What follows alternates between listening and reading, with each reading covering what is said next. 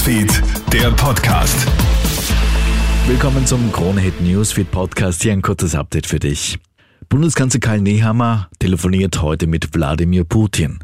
Dabei ist es unter anderem über die Möglichkeit eines Gefangenenaustausches und über sichere Korridore gegangen. Ziel der Gespräche sei, kleine Schritte in Richtung Frieden zu setzen. So Nehammer. Das Gespräch war, wie auch das letzte, sehr intensiv, sehr ernst und es ist wieder ein Schritt mehr und aus meiner Sicht wichtig, den russischen Präsidenten hier nicht aus der Pflicht zu lassen, sich mit den Folgen des Krieges nicht nur für die Menschen in der Ukraine, sondern auch gegenüber der Russischen Föderation, der Menschen in der Russischen Föderation, aber vor allem auch auf der Welt zu konfrontieren.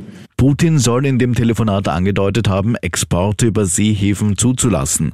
Auch über Gefangenenaustausch könnte möglicherweise wieder verhandelt werden.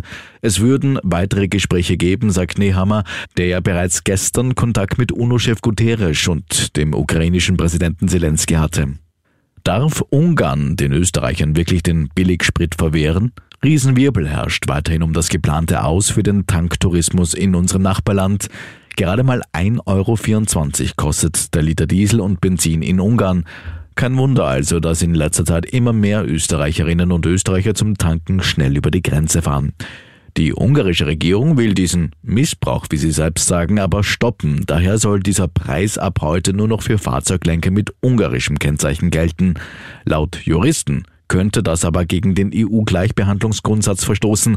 Rechtsexperte Anwalt Johannes Schriefel sagt zu Krone Hit. Vergleichbar mit den Covid-Maßnahmen, wo man scheinbar auch unter dem Verdacht, äh, dass Maßnahmen einmal in letzter Konsequenz von den Höchstgerichten nicht halten. So werden auch diese Maßnahmen jetzt gesetzt und ich bin mir nicht sicher, ob das jetzt nicht gegen das EU-Recht verstößt.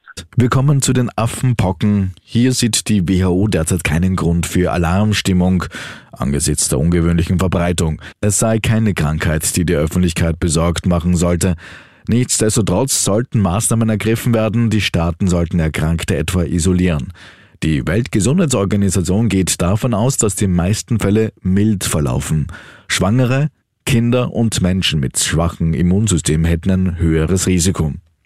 Schusswaffen sind bei Kindern in den USA die häufigste Todesursache. Das klingt nicht nur erschreckend, das ist es auch. Bislang sind Kinder und Jugendliche in Amerika vor allem im Straßenverkehr gestorben. Das hat sich 2020 geändert. Offiziellen Daten der Gesundheitsbehörde CDC zufolge sind vor zwei Jahren insgesamt 4.368 Kinder und Jugendliche bis 19 Jahren durch Schusswaffen gestorben. Im Vergleich dazu gibt es um rund 300 Todesfälle weniger im Zusammenhang mit Kraftfahrzeugen.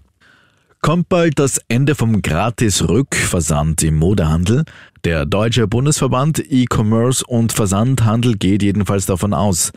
Die Kosten für Verpackungen und Versand seien inzwischen viel zu hoch. Auf Dauer können sich das die Online-Händler in dieser Form wohl nicht leisten. Riesen wie Amazon, Zalando und Otto wollen davon zwar momentan noch nichts wissen, gut möglich aber, dass nach und nach einige Modehändler Gebühren für den Rückversand verlangen, sagt auch Rainer Will vom österreichischen Handelsverband. Es ist ein Marktthema, weil ja jeder um Kunden kämpft, gerade in der Krise. Es ist aber auch klar, dass die Transportkosten immer teurer werden und dass das nicht auf Dauer sich alle Händler leisten können. Soweit ein kurzes Update. Mehr Infos bekommst du natürlich laufend auf KroneHit.at. Schönen Abend noch. Newsfeed, der Podcast.